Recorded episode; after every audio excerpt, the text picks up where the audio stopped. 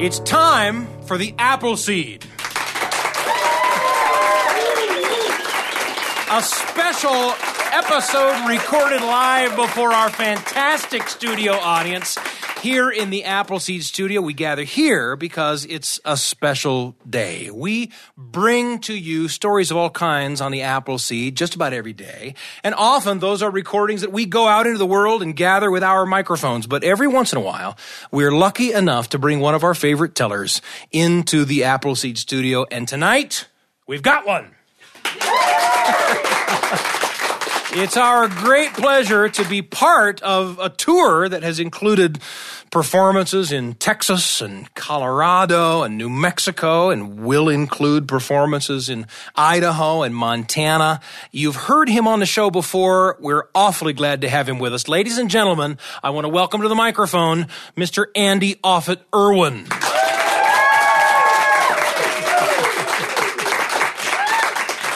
Thank you. Thank you so much for being here. I'm back out on the road. Um, people sometimes ask me, generally I do original stories, uh, and people sometimes ask me if you have any um, folklore or myths. So uh, I will now perform for you Homer's Odyssey. we'll be here till Saturday.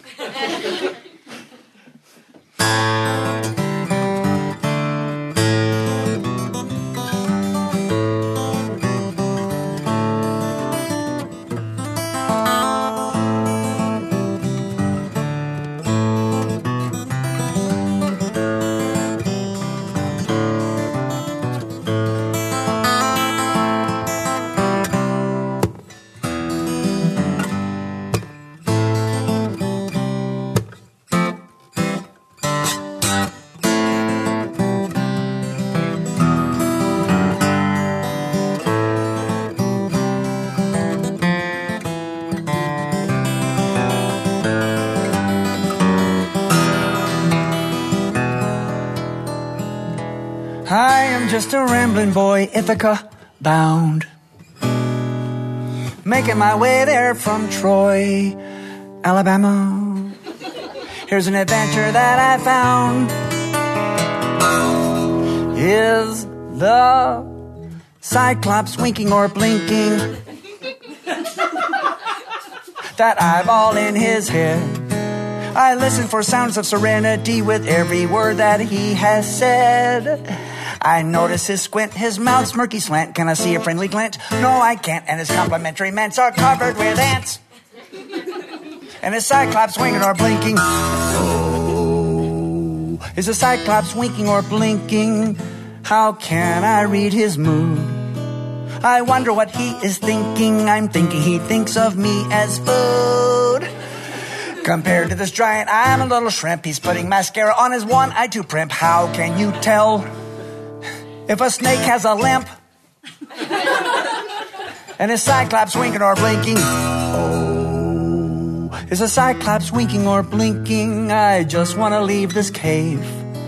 And from the way this cavern is stinking, I can tell Polyphemus don't never bathe. I'm wondering how this drama ends. This giant ain't getting no help from his friends, but he only pays half for his contact lens and the cyclops winking or blinking.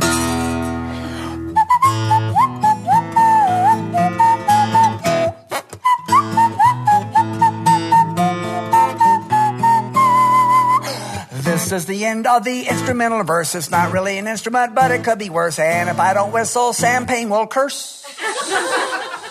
and the cyclops winking or blinking. Is the cyclops winking or blinking? All alone he feels bereft. And I saw him try to swat that fly. It's clear he cannot perceive depth. So I stabbed him in the eye. Yes, I know you. Sometimes you gotta try when there's nothing else to do. Now I've gotta ride out underneath this U. So this is obviously you know, Odysseus. He's traveling. He's on. He's on his way back to Penelope. He's trying to, he's on that quest, right? And, he, and he's got his fellow travelers and he looks around and there are fewer and fewer fellow travelers and he doesn't know where they are and he comes, he's hungry, he's tired and he, oh, smells something cooking out of that cave. Something is, somebody's got a barbecue going on and he goes into the cave and he finds out that what's cooking are his fellow travelers. I know, I know. And then uh, the Polyphemus, the uh, Cyclops, his name is Polyphemus, and I know this is a college, so I have to do educational stuff. That obviously means many Phemuses. One of y'all will correct me later. It's phi- it should be phi. Uh, that would be the plural. And, uh, and Odysseus is uh, standing before Cyclops, and Cyclops wants to eat Odysseus, but Polyphemus is concerned about his food sources. So he says, What is your name? And Odysseus becomes wise to him. He says, Nobody. What is your name? Nobody.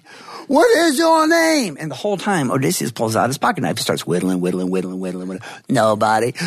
And he stabs him in the eye with that stick. Nobody stabbed me in the eye. Nobody stabbed me in the eye. And the other, the other giants in the neighborhood go, Nobody has stabbed Polyphemus in the eye. Nobody has stabbed Polyphemus in the eye. So I guess Polyphemus ain't stabbed in the eye. And then he hides under a sheep. He gets under the sheep. And Polyphemus is so ignorant, he, he ends his sentences with prepositions. So, where are you at? Where are you at? Where you at? And he's under a sheep. And that sheep happened to be a ewe. And a ewe is a sheep, a female sheep. He's no longer winking or blinking. Oh, he's no longer winking or blinking. Sam Payne. Thank you. Ladies and gentlemen, Andy Thanks, Offutt. Irwin. Thanks so much.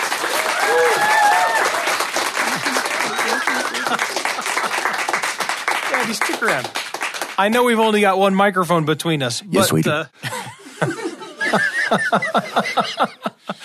we had a great conversation earlier before these microphones went hot about about uh, No, I did not just hit myself in the eye with my guitar.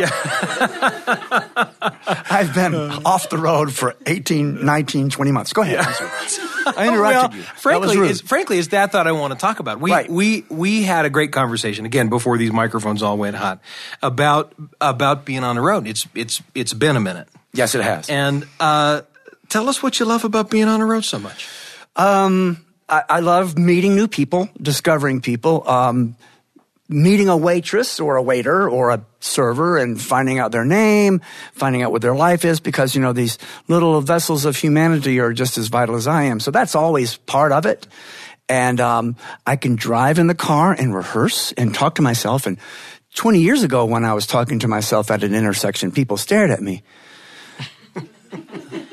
but everybody does that now. So. So, uh, but uh, no, I just I, I do love the road. I love uh, arriving. I love the journey. Uh, I love. Um, I, I was telling Sam I, I crossed the San Juan Mountains. I'd never been on the western slope of Colorado before. I'd been on the eastern, and just an astoundingly beautiful road. And I, I stopped and savored the air and uh, savored the time, and and uh, I get to do that. There's there's a, there are those moments of solitude that I love, and then there are moments with people like Sam, my friend, and Suzanne's over yonder. She's going to judge my Shakespeare later.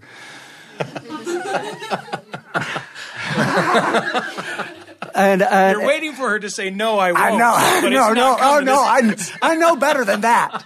But uh, no, it's it's delicious. It, uh, uh, it's uh, uh, I think I'm about halfway through, a little better than halfway through this tour, and um, it's been it's been a, a glorious time. Just uh, meeting folks. I'm in the I'm in the joy business, and this has been a great joy.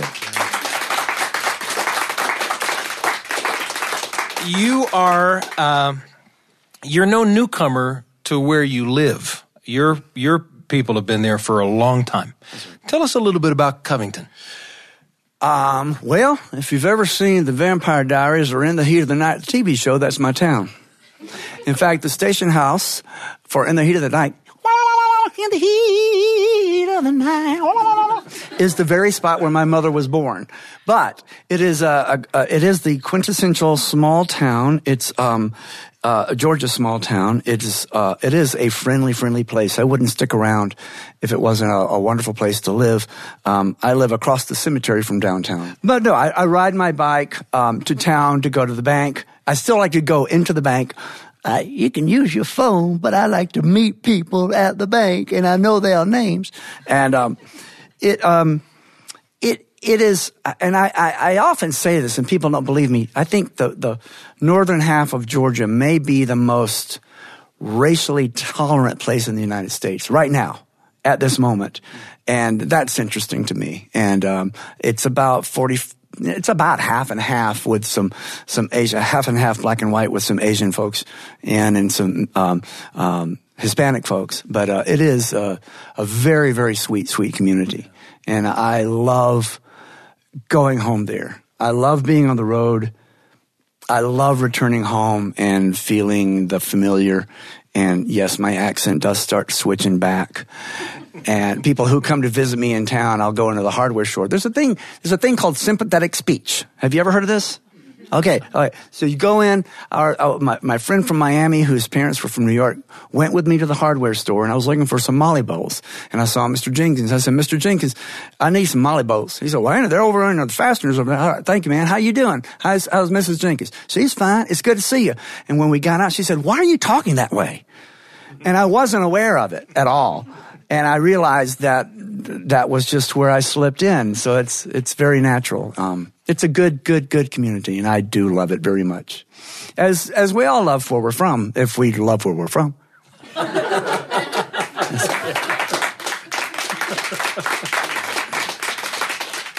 There is a lot more Andy Offutt Irwin coming up in this special episode of the Appleseed. And of course, we're thankful to our terrific sound crew led by Dan Carlisle back there.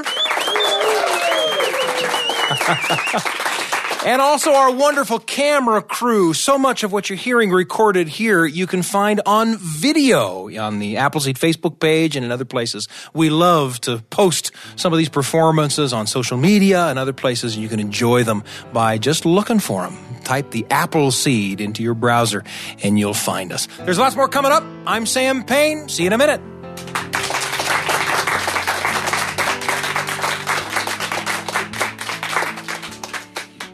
Listening to an hour of stories, music, and conversation made for you and your family and brought to you by the Appleseed. We'll be back in a moment. Welcome back for more stories, music, and conversation made for you and your family and brought to you by the Appleseed. Here's your host, Sam Payne. It's such a pleasure for me to be with you for a very special episode of the Appleseed, recorded with the help of our fantastic studio audience right here in the Appleseed studio. We are so thrilled to have Andy Offutt Irwin with us, right? Yeah, I mean, uh, Andy comes to us from Covington, Georgia, by way of all sorts of performances along the way. We're very, very glad to be on his route. A moment ago, you heard Andy do a little bit of whistling, and you heard Andy do a little bit of whistling. Yeah, eh, no kidding. Yeah, yeah, that's that is that's its own show. and, and Andy Offutt Irwin, I should tell you, has competed rather successfully, I might add, in the World Whistling Championship. You, you were you were today years old when you learned that there was such a thing as the the World Whistling Championship. And we're just thrilled to have him with us. Ladies and gentlemen, let's bring him to the microphone, Andy Offutt Irwin. Thank you, thank you, thank you. Uh, my 85 year old Aunt Marguerite just recently graduated from medical school. We're also very proud of her. Yes. She's a dear one. She's a, she's one of the uh, most most important relatives in my life. And my son said, "Hey, um, you know, Pop, the first weekend in June, let's go to the zoo." And he had talked to a couple of friends; they were going to go along. And I said, "Sure." And I had this is in this is in the before time when I was on the road a lot. And we looked at our calendars together and he's been keeping a calendar. You know, he was a little kid at the time, but he's keeping a calendar. And I called Marguerite and I said, um, Hey, we're looking at going to the zoo because he wanted Marguerite to go. He loves his great aunt Marguerite. And she said, let me look. And I heard her turn to the pages of her desk calendar. And I called her in April. This was going to be in June. And she said, Oh, that's a Saturday. I said, Yes, ma'am. She said, I'll have a funeral I said, what? She said, Andy, when you get to be my age, you book every Saturday for a funeral. I said, well, we, we still want you to go. She said, well, I'll pencil you in. And it came to pass that week that we were to go to the zoo, Marguerite got a call from her goddaughter, Mary, down in Cordele, Georgia, in South Middle Georgia. And Mary's mother is Joy, and Joy is one of Marguerite's dearest, dearest friends. They don't remember not knowing each other. Joy and Mary Frances and Mar- Marguerite have been friends all their lives, since they were diaper babies, as they say. They were actually in the nursery together at the First Methodist Church. And now Joy is in hospice at Mary's house. And Marguerite called me, and I said, and she said, I, I have to go down to Cordele. Joy's in hospice at Mary's house. I said, well, okay, so um, you want me to carry you down there? In the South, that means transport in a motor vehicle. I want to be clear. It was not, she ain't heavy. She's my. That's none of that. Okay. You want me to carry you down there? No, I'll, I'll drive. Now she has a 1968 Plymouth Fury 2.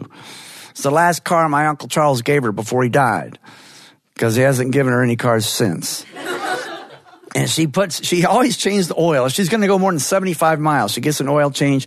This is the showpiece of our chrysler place they love this car. She loves this car. She um, got in her car and she started heading down. I told her to make sure she had her phone on. Make sure she plugged it into the cigar lighter and you know let me know if there's a problem and check in when you get gas and stuff. I will. And she started making her way down i-75 but then she wanted to take the old road because she was feeling sentimental. So she got on highway 41 yes the same highway where Gregg Allman was born in the back seat of a Greyhound bus. Boy, that joke does not land outside of the South. Somebody. Anyway, so so she gets on the road and she's you know when you're when you know you're heading towards grief, you start thinking about the people you love. And she started thinking about her daughter, her only her only child my cousin, Francine. Francine is a medical researcher in Cambridge, Massachusetts. Francine likes being from the South. Francine has two PhDs. One's in chemical, um, uh, biological chemistry, bi- biology. What do you call that? Chemical biology. But it's one of them things.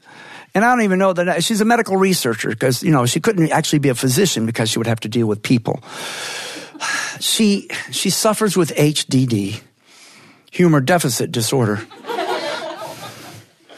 When she was smaller, my Uncle Charles loved Shakespeare. He would quote Shakespeare out of context. And, and Francine was always embarrassed and never amused by Uncle Charles when he did Shakespeare. He had two dogs, one named Prince and one named Spot, right? I know. Spot was a Puli sheepdog Dalmatian mix. All, I know. And always, the only time it would get on his chair is when it was coming out for the rain. He'd get up on his, his chair and goes, out, out, damn spot. and Marguerite said, do not cuss in front of our daughter and her friends. Honey, it's Shakespeare. It's classical. and then old Prince was his old lab, sweetest old dog ever. And, and then his hips gave out and his, you know, control of his bladder gave out. And we called old Dr. Exley. This is, old Dr. Exley is one of the first vets ever. He, um, he didn't know the difference between a small and a large animal vet. He worked on horses, he worked on parakeets. And, and when somebody he knew needed to put a dog down, he would come to us. And Uncle Charles and I both dug the grave. And Francine was there. We were both in high school at the time, Francine and I. Dr. Exley came and he, he brought a little bit of starter fluid that has ether in it. And he, he put that on there and they gave the dog a treat and he put that over the dog's face and he gave the dog a shot and there was no pain at all. And of course, Uncle Charles said, Good night, sweet prince, and may a host of angels carry thee to thy rest. And even then, Francine winced at Uncle Charles doing Shakespeare. Francine had a friend named named Dan. And Dan and Francine were both in the flute section of the band. And she went to Dan's farm. He, his, his dad was a cattle farmer, beef cattle. And she met one of the cows. They, they just walked up to the fence and Dan pulled up some weeds and the cow took it out of his hand. And Francine petted the cow on the nose and the cow went like that. And from that moment, moment on, Francine never ate meat, never used leather, stayed away from all animal products. In fact, her daughter, Drusilla, there are very few pictures of Drusilla that Francine took. The only pictures of Drusilla were taken by my Uncle Charles and Aunt, Aunt Marguerite because back in the day, young people, that would require film.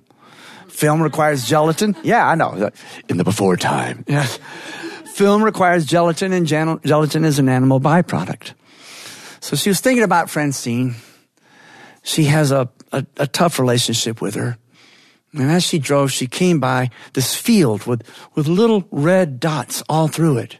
It was beautiful. And there was a little hut there. And that, that hut had spray painted on the side, pick your own strawberries. And that's a big thing where I live is, is stopping to get strawberries. Can y'all do that around here? Um, maybe. Okay. I don't know. But it was amazing. It was a, it, it was just a, an ugly, ugly little piece of writing. It was done with spray paint, all in one stroke. She pulled the car over. There was nobody there, but it was the, it was high summer. It was like you know, I mean, high season for strawberries, and whomever owns this place will probably be back. So, in the back of her car, in the trunk, cars used to have trunks. In the trunk, she opened it up. There's her little grocery bag where she, you know, she puts her groceries in. She has a big floppy hat uh, for the sun. She has a trowel there in case she meets a plant that needs liberating. And she put on her big floppy hat. She had the little bag. She went out into the field. She started picking strawberries. She had not brought any food where, where there's going to be grief. She had left in a huff and she was feeling good about the strawberries. And she put the strawberries in the bag and this mean old man came at her with a truck. Now she knows that she was older than this mean old man, but she remembers childhood and she knows the look of a mean old man. He was scowling through the dusty windshield of this old truck. And he got out. It was what kind of truck where you slammed the door and it bounced open again. And he cursed and slammed it again. He said, What are you doing? She said, I'm picking strawberries. Didn't you see the sign? Yeah, it said, pick your own strawberries. That's right. These are my strawberries. Go get your own. She's never stolen anything in her life. She didn't know what to do. She can't put them back. She gets in the car and she had heard the term pedal to the metal, but she had never done it. And when she did, she kicked up all that red dust. And when the tires hit the pavement, they made noise. They went, Err! and she was scared to death. She was, she was ready for him to call the, call the cops. And she was, she was listening for, and she's ready to old lady as hard as she could. Is there a problem, officer? but that didn't happen. And she drove and she drove and she finally began thinking of her husband, Charles. She's been a widow a long time. She misses Charles and she hears him from beyond sometimes. She remembers when he was in the hospital for his last days. In our town didn't have hospice back in those days, so she's hanging around the hospital. She's in the hallway. She's drinking coffee from a vending machine, which is nature's way of saying go to bed. and Francine came in from Boston and gave her mama a hug. And outside the room, Marguerite was outside of the room because there was a, a doctor in there, a nurse in there, and, and somebody else putting in a, changing the needle on her central port. And when that, that technician put that needle in, Uncle Charles said, If you pierce us, do we not bleed? and when the morphines went through his veins, he said, All's well that ends well. And Francine said, Why does he have to do that? Why does he have to do that now? And Marguerite said, Sugar, don't you know anything about your father? Don't you know this by now? Your dad is a show off. Uncle Charles heard that. He said, Is that Francine? Francine, get in here.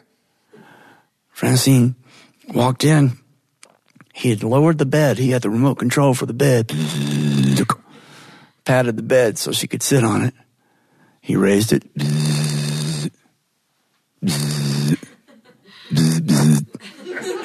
up and down, up and down. Francine said, Daddy, stop. He took her hand. He said, Darling, all the world's a stage. and all the men and women merely players. They have their exits and entrances, and each one in his own time play many parts. His acts being seven ages. First the infant mewling and puking in his nurse's arms. And then the whining schoolboy with his satchel and fresh morning face, creeping like snail unwillingly to school. And then the lover sighing like furnace with a woeful ballad to his mistress's eyebrow. and then the soldier, full of strange oaths and bearded like the pard, jealous in honor, sudden and quick in quarrel, seeking the bubble reputation, even in the cannon's mouth. And then the justice with fire, fair round belly from good capon line, eyes severe, beard of formal cut, full of wise saws and modern instances. So he plays his part. The sixth age shifts to the lean and slippered pantaloon, spectacles on nose and pouch on side, his youthful hose, well saved. A world too wide for his shrunk shank and his big manly voice turned to childish trebles, pipes, and whistles in its sound. Last stage of all, mere oblivion. Sans teeth, sans eyes, sans taste, sans everything. Francine was weeping. She kissed her father, and their tears mingled. Marguerite watched that. She was thinking of that as she came in to the town of Cordele, Georgia. Cordele, Georgia is the watermelon capital of the world. I have a sticker on my guitar case that says it. I believe it. That settles it. she got behind a school bus truck. Now, a school bus truck is this. In the farms of South Georgia, especially the watermelon, cantaloupe, honeydew farms, what they do is they take a school bus, they take the seats out, they cut the top off, put up some railing, and you end up with a $1,500 truck and the tradition of my people. and she got behind one of those, and two watermelons fell off. They fill them all the way up. They're on their way to I 75 to distribute them throughout this great land of ours. And she saw two of those watermelons fall off, off the, off the truck. And she, she was so excited, she pulled off into a parking place there's no, I mean, this has been going on all day. There were watermelons all over this intersection. She put, I took out my, my, my, my, my phone. iPhone. I took out my iPhone. You know, you can take a picture with, with, did you know it has a camera? You didn't know that. It does, sugar. It does. And I, I was so excited. I took a picture of the watermelon in the intersection there, and you can send it on the email. You can show, you can. You probably text emails for old people. I know you. And I, I sent it to, uh, the, to Francine. I said, Francine, you'll love Cordele, Georgia. All the roadkill's vegetarian.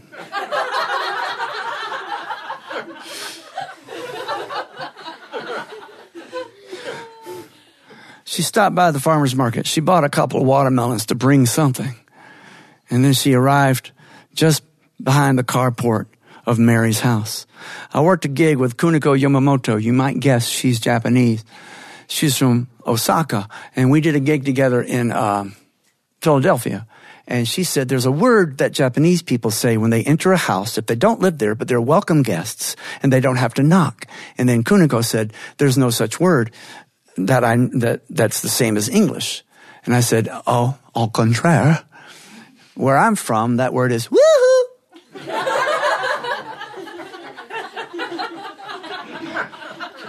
and that's the sound Marguerite made as she entered Mary's house. And Mary said, We're in the den, Aunt Marguerite. And Marguerite walked into the den, and there, there was the, there was the recliner that, that has the remote control that, that Joy had been using for a while. But then there was a hospital bed right next to it. Obviously, a hospital bed set up by a Southern woman because it had a dust ruffle. And it, and uh, it had little white Christmas tree lights going up and down the IV pole. and they were watching the baseball game, the Braves versus the Rockies. Watching the game, and Marguerite went to the bathroom, came back, and sat in the recliner and reclined it, played with it a little bit, and held hands with her old, old, old dear friend Joy and they watched the game together. And baseball is a good game for conviviality. You can talk or you can not. You can talk about the game or not. And these two women did not need to chat. They knew each other so very well. And they watched the game and late in the game, they were discussing how happy they were that Chipper Jones had, had retired outright and did not become a designated hitter for the American League, which is an abomination. and late in the game, Joy said, Dolly, it's the eighth inning, and we're down by seven runs. Marguerite said, I see that. And Joy said, I'm running out of outs. Marguerite is honest with her friend. I know. I love you. I love you too. When the game was over, Marguerite became aware that Mary was rubbing her shoulders. Marguerite picked up the remote control and said, Mary, catch me. Until she was standing up, but she didn't have her sea legs yet. And Mary held on to her. And Marguerite said, Mary, do me a favor. I know you have one of those Keurig. Would you make me some coffee while I go to the bathroom? And Mary said, What? It's bedtime. It's 10:30 at night. Well, no, I'm going to go home and would you make me some coffee, please? I have a long drive. I'm, you're not going home tonight. There's a bedroom here. You know you're welcome. I know I'm welcome. I know who my people are, but you need the room. I have been here. Please. And Mary did. And Mary, Marguerite came out of the bathroom and there it was. And she got in her 1968 Plymouth Fury. She stayed on I-75 this time. It's easier to find a restroom. She fell into bed when she got home. And at 8.15 in the morning, her phone went off. And it was Mary. And Joy had died in the night. So, she decided she needed to do something ordinary. She went to the sink and she was embarrassed to see that there were dirty dishes in the sink. And she has a dishwasher, but she wanted to do them by hand. Of course, there was nobody there to be embarrassed in front of, but still I felt ashamed. So it was a double sink. She filled up the sink with hot water. When the water was hot, she put on her Playtex living gloves, which come to life at night. she stopped up the sink. She pulled out the dishwashing liquid. She put a little in the dishwashing liquid and she, bless you, darling. And she plopped the bottle on the counter and one bubble came out of the bottle. Teeny little thing. She watched it without language. It, it rose and then it came and touched her on the ear and she could feel it. How could she feel something so small? One little bubble of joy it caught the thermal of the hot water in the sink and it rose again and it went behind her to the schoolhouse globe that illuminated the kitchen. She lost it in the light and she said, Bye, Joy. Because she is a scientist, she took the bottle, made the exact same motion, squirted some in, plopped it on the counter. No, just a little bit of liquid on the plunger cap there. So, she took off her gloves. She turned off the water. She went and got her phone and she called me and she said, I'm going with y'all to the zoo on Saturday.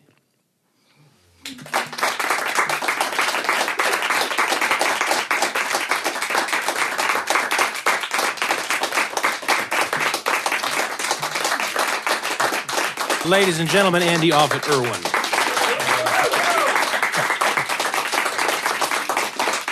I'll tell you, every time I'm in an audience of Andy's at a storytelling festival or anywhere else, I always hope he'll tell that story. It's a very, very favorite. Partly because it's the very first story I ever heard Andy tell years and years and years ago at the Timpanogos Storytelling Festival, largest storytelling festival in the West. It's been bringing great storytelling to concert halls and stages and under the big tents of the festival for more than 30 years now. I had not been to the festival before walked into the festival, sat down, and there was Andy Offutt Irwin telling that story. And I felt suddenly like storytelling was a little more than perhaps I thought it was. There's a lot more coming up on the Appleseed. We'll be right back. I'm Sam Payne.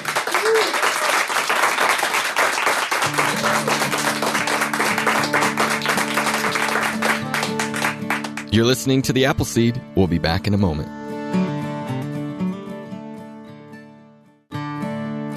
Welcome back to the Appleseed. Here's Sam Payne. Welcome back to the Appleseed. special episode of the show recorded live in the Appleseed studio before our fantastic studio audience. Here they are. We've been joined here today by Andy Offutt Irwin. You've heard him and heard him and heard him on the show. We play his work often. And uh, it's great to have him live in the studio with us. You know, when we uh, talk to storytellers, one of the questions that we like to ask of them is uh, how do you know that a storytelling performance has gone well? and there's an answer that just about all of them give. They say when we give a performance and we know it's gone well if the people leave the performance turned toward one another, telling stories to each other of the things in their lives and the things in their families that have occurred to them as we've been telling stories on stage. Well, you never know what's going to spark a memory, and you never know what memory it's going to spark. And as we've listened to Andy Offutt Irwin tell stories of Aunt Marguerite and her pals, her family and friends, I have been thinking about some of the dear people in my life. I've been spending a lot of time lately with uh, my mother and stepdad. My mother's getting on and is going away from us in a lot of ways. They've been together for 23 years, and uh, I watch the tenderness between them as my mother goes further and further away. That tenderness seems to grow and not to wane. My mom is almost completely blind and every morning, my stepdad sits down with her to put in her contact lens, the one contact lens in the one eye through which she can see anything at all. And that is an act, a daily act of such tenderness and such love. And again, as I hear Andy talking about being on the road and about how uh, long it's been since he's been on the road, how long we have been kept from the people that we love, from the company of the people that we love. It's got me thinking about all of the ways in which we find ourselves distant from each other and how much we love each other anyway. So I thought I'd do a little tune here. This is a song really more than anything about being far from the people that you love.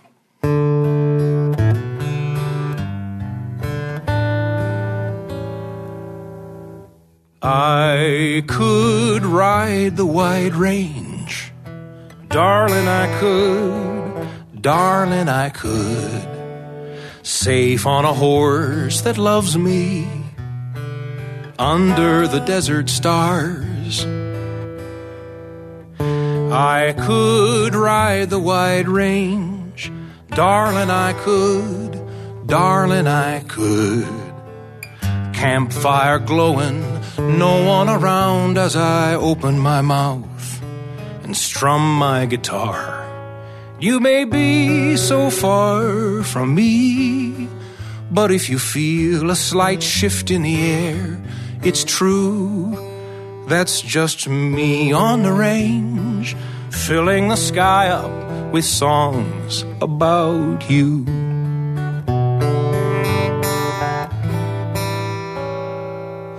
I could sail the wide sea, darling, I could, darling, I could, rocking among the breakers under Atlantic stars.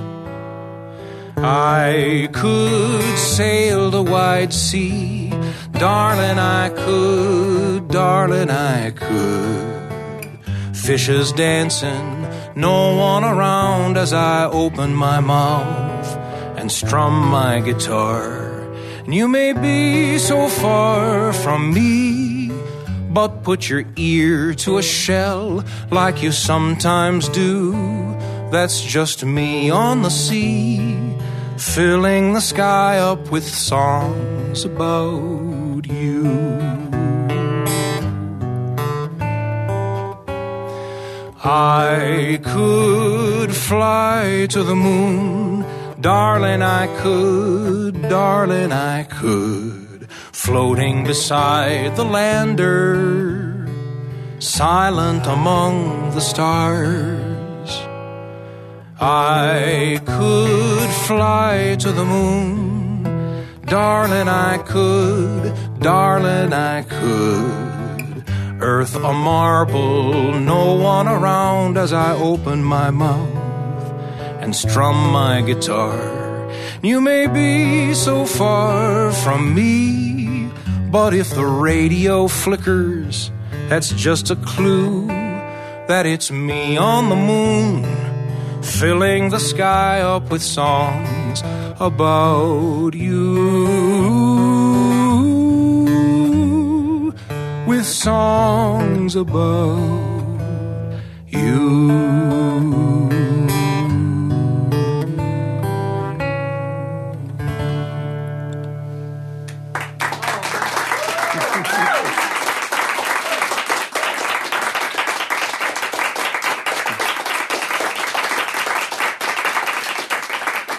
Well, ladies and gentlemen, how about we bring him back for another story? We'll bring to the microphone Andy Offutt Irwin.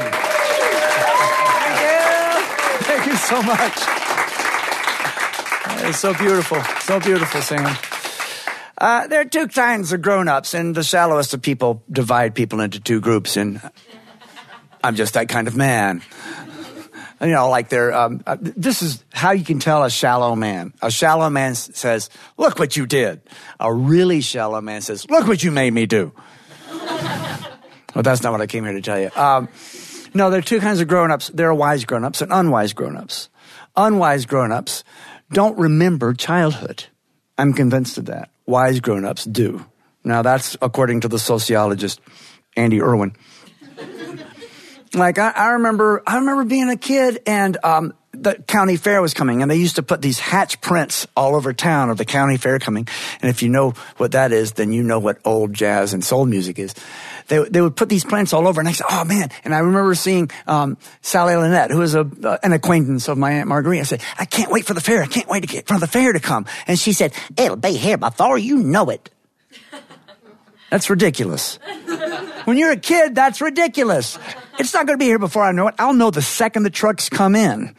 That's when I'll know the fair is here. But wise grown-ups are a different kind of thing. Like, wise grown-ups understand that things we anticipate when we're children take a long time. My mama used to say to me when she wanted me to hurry up go somewhere, she goes, you are as slow as Christmas. That's a wise grown-up right there, right? That's a wise one. You know, I would go, all right, mama, I'm coming. And that's the way that works. I couldn't wait to become a Cub Scout. When I was seven years old, I wanted, all I wanted really was the uniform. I thought it was beautiful. To, to, to wear medals and badges and have those little arrowheads. That's what we had back in those days. And to finally get that uniform. Cause, you know, we all know that Cub Scouts, Boy, Boy Scouts, it's a paramilitary organization. Maybe you don't think it's funny, but still.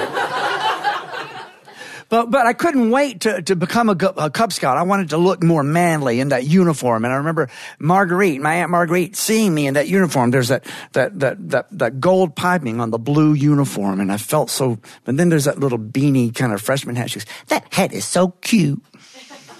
I didn't want to look cute, and I couldn't wait. Then I couldn't wait to become a Boy Scout. But I remember being a, a Cub Scout, getting a lot of arrowheads, and I went from wolf to bear. And my mama was so proud of me. We went to White's department store, which sold the official Boy Scout gear. If it's official, it's tops. You remember that? That's what Pee Wee Harris told us in Boys Life magazine. And we would go and uh, it was a little clothing store, department store, a little, you know, storefront in our town. And I would always go and peruse the, the Boy Scout equipment and my mama would go and get a scarf. But when I became a bear, she was so excited. She bought me a Cub Scout pocket knife. Young people, they used to give eight year olds pocket knives. right? Yeah, absolutely. Yes. And we would carry them to school. no kidding. Um, and people grown ups my age will say stuff like, you know, and we were fine. No, there were a lot of stabbings. So, I, so when I finally became a Boy Scout, I wanted to look just like the Boy Scouts on the commercial. There was a PSA, a public service announcement, and it was sung by Frankie Laine. And there was all these Boy Scouts camping, and he would sing, Follow the rugged road, follow the rugged road. The scouts, they're coming, they're leaving in the morning. Follow the rugged road. we didn't laugh at that commercial. Oh, it was beautiful. And their scouts were there. They were, they were building fires and they had their hatchets and they were hacking things and they were whittling things and they were burning things. And that's what I wanted to be and couldn't wait. Now, back to wise and not wise grown-ups. Christmas takes forever when you're a kid, doesn't it? Part of that is the marketing. Part of it is August, when the catalogs start arriving. And you're a kid and you look at it August, September, October, November. That's four months, man. That's a third of the year. And you're like, oh, I can't wait for Christmas. I can't wait for Christmas. I can't wait for Christmas. And then, and then if you're a kid and you're in a choir or you're in a, a band or something like that, that they pass out the music in October. So it takes a long time. And I consider the holiday season beginning when we get the sheet music. So that means there are seasons within the season. All right. If you follow baseball, there's pre, you know, uh, uh, uh, All Star game and there's post All Star game, then the playoffs, and it's it's a bunch of little seasons. Christmas works the same way. And I remember, you know, uh, getting the music and singing. And then there's that other season right before school stops when everybody does Secret Santa in their various organizations. And Boy Scout Secret Santa was super fun. We had a $3 spending limit. limit this was that was pretty good money. And I remember going with my mama. She gave me three dollars. It was part of my allowance. All right, you've got to use your allowance to buy your Secret Santa something.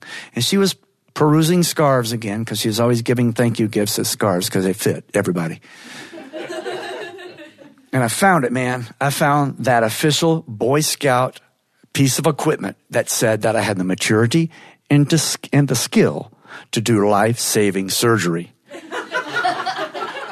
the official Boy Scout snake bite kit. Do you remember that? I'm not making that up, am I? No, I'm not. It's a, it's, it's, it's about half the length of a hot dog. It looks like half a hot dog weenie. And it's embossed. The official Boy Scout logo was embossed on the side. You unscrew it. Inside is a scalpel a little X-Acto knife is what that was, a, a little alcohol swab, and Scout's Hunter, this is real, uh, and a little tourniquet string. And I ran to my mama, and it was it was a buck seventy five. I'm going to make a little profit. I said, Mama, Mama, Mama, I want to give my Secret Santa this, and she took it, she unscrewed it, she saw the scalpel, she said, "What the cuss?"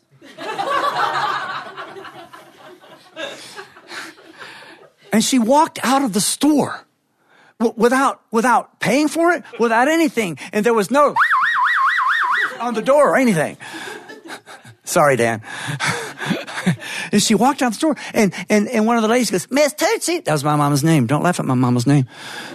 And she marched. Remember marched? She marched to the Bank of Covington building, which was this Romanesque big building. Upstairs was a lawyer and one of the very first physicians in history Roscoe Sams. He was an old, old doctor. He still used glass syringes. Okay, that's not funny. He had a jar of leeches. She walked past the nurse, who was the same lady as the receptionist, as the same lady as everything else. She got the little cap on, that little nursey cap. And then she walked in to Dr. Sam's office and he had his feet up on his desk. He was reading the Covington News newspaper. There used to be a thing called newspapers. They were made of paper and they would arrive in the morning and your dog would go and fetch it for you if your dog was free range. We'll talk about that later. and and she said, Dr. Roscoe. Now he was a generation ahead of her, so she had to address him like that. Roscoe was his first name. Dr. Roscoe, look what they're selling boys at White's department store.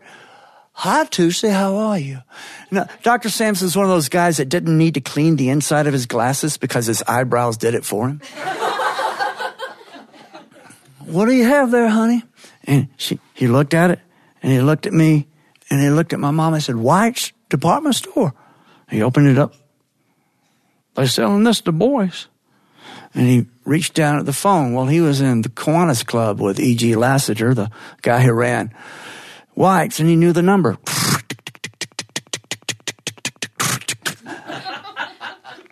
This was in the before time. I mean, he'd been renting this phone since 1932, y'all. it was a metal dial and all the, you know, it was all shiny around where the holes are. You stick your finger in.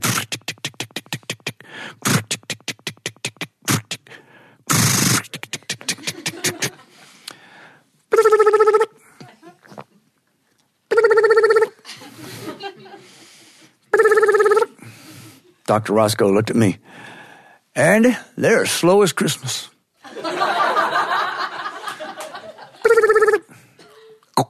It's department store. Get me A.G. Lassiter. A.J. Lassiter. A.J. Roscoe.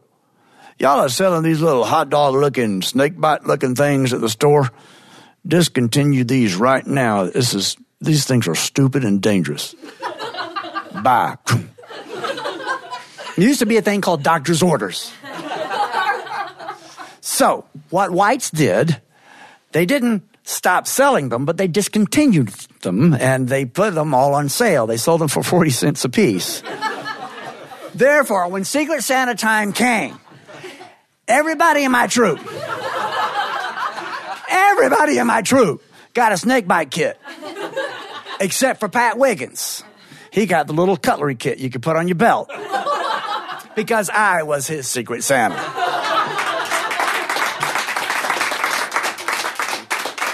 Thank you. Thanks, y'all. Thank you so much. Thank you. Ladies and gentlemen, Andy Offutt Irwin. so thankful to our wonderful studio audience. Good heavens, give yourselves a hand. The producer of the Appleseed is Jeff Simpson, sitting right here in the room with me today. Visit us online at byuradio.org slash Appleseed. I'm Sam Payne. Can't wait to be with you again right here on the Appleseed.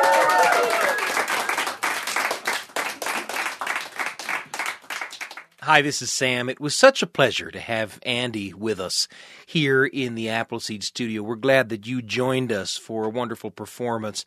And we do have time for just one more little thing, and we thought we'd bring you this little song performed live at the uh, Mary B. Martin Storytelling Hall in Jonesborough, Tennessee. This is uh, a song, it's called Caboose Song. And it's actually a song written by Andy as kind of a love song to his son Tristan, who uh, is no longer with us. He was born with microcephaly and beat uh, really all the odds, lived a lot longer than anybody ever expected him to, uh, but is no longer with us. And this is a, a, beautiful little song, uh, and we thought we'd wrap up with this today. Caboose Song from Andy Offutt Irwin here on the Appleseed.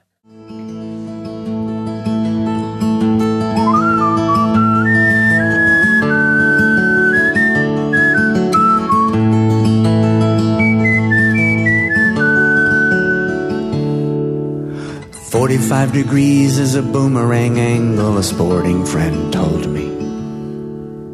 And if I were to throw you by your ankles, would you come back and hold me? And tell me of your adventures as you flew above the town. People look up and call your name while they're stuck there on the ground.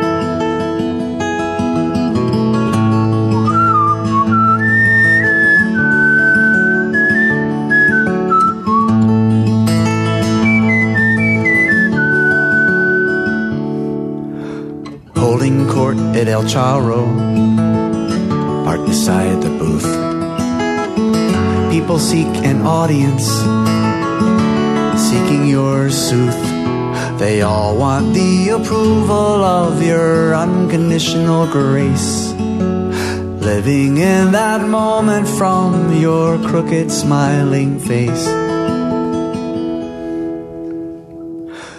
I got you so much as I carry you through the hall. I got you so much, raggedy watches it all. I got you so much, you were my kapoo.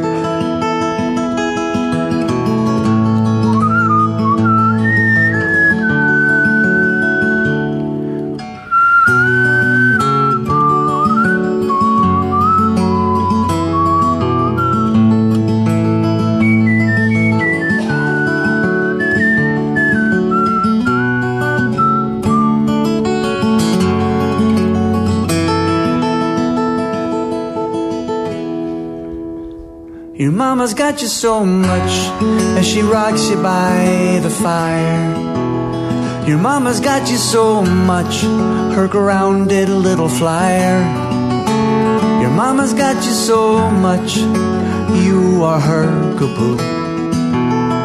And you got me so much as I carry you through the hall. You got me so much, Raggedy watches it all. Got me so much, you were my caboose.